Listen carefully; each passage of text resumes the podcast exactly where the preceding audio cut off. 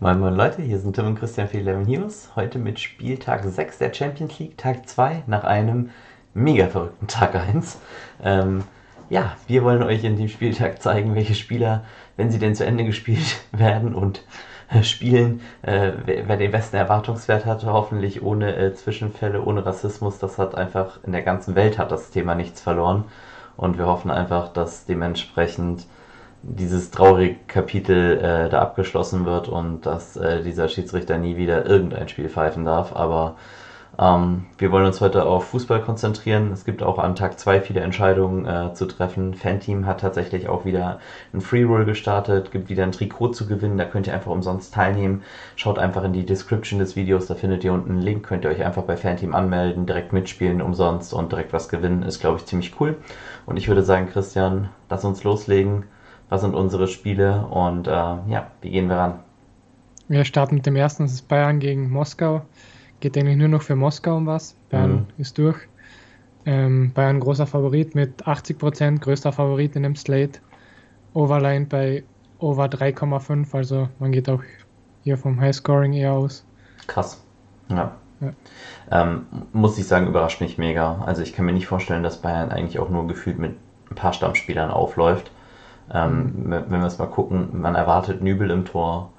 Ähm, ich denke, Richards und Saar werden tatsächlich spielen. Die sind natürlich super günstig. Im Mittelfeld denke ich niemals, dass Knabri und Müller auflaufen werden. Ich denke, wir sehen sowas wie Costa, Roca, Muslia und vorne ähm, werden wir, denke ich, Schubomoting sehen.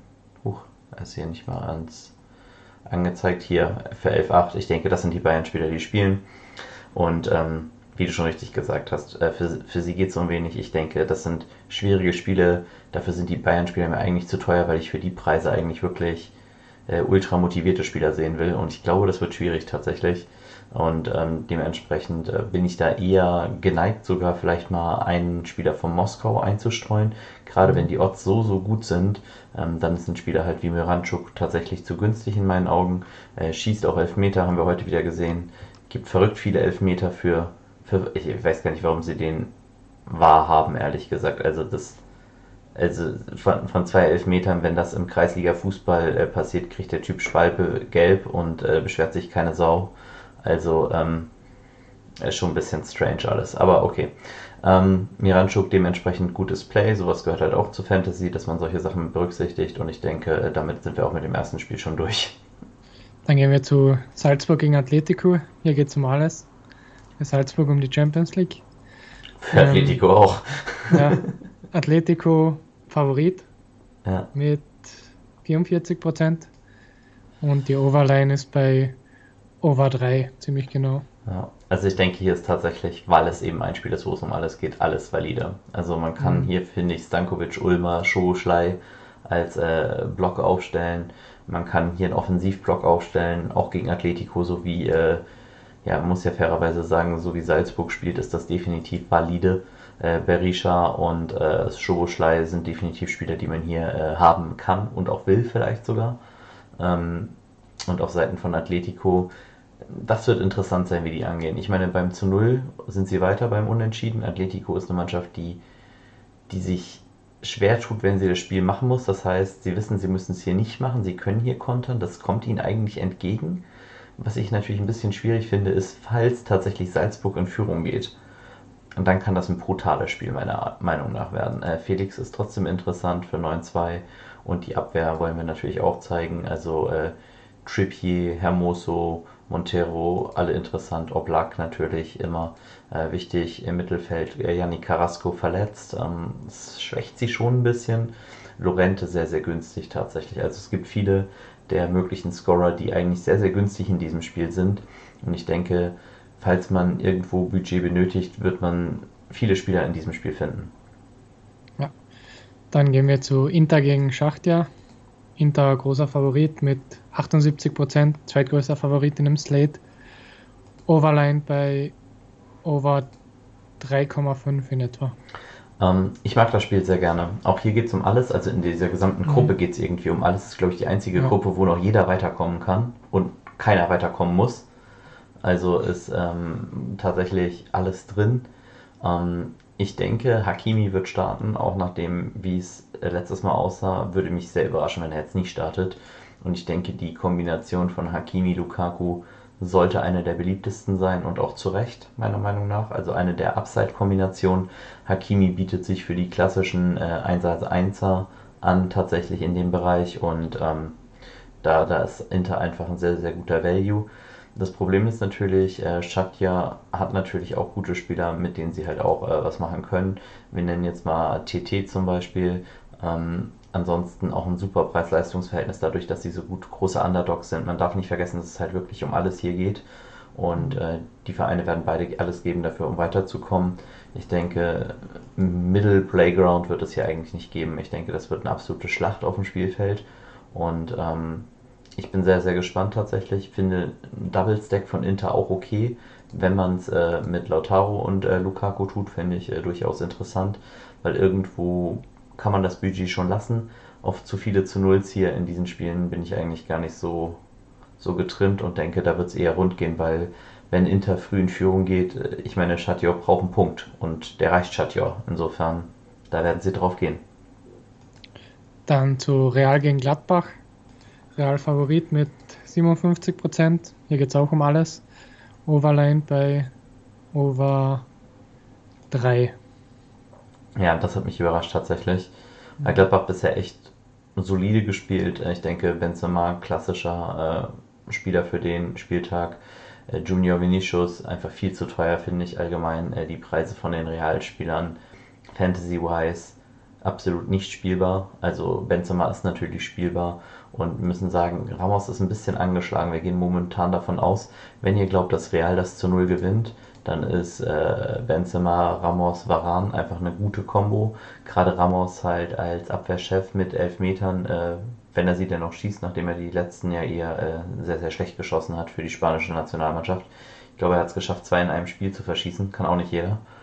Und ähm, dementsprechend schon ganz interessant. Äh, falls äh, Ramos nicht startet, wird Benzema für mich besser, aber insgesamt auch äh, die Abwehr für Real dann für mich nicht mehr spielbar.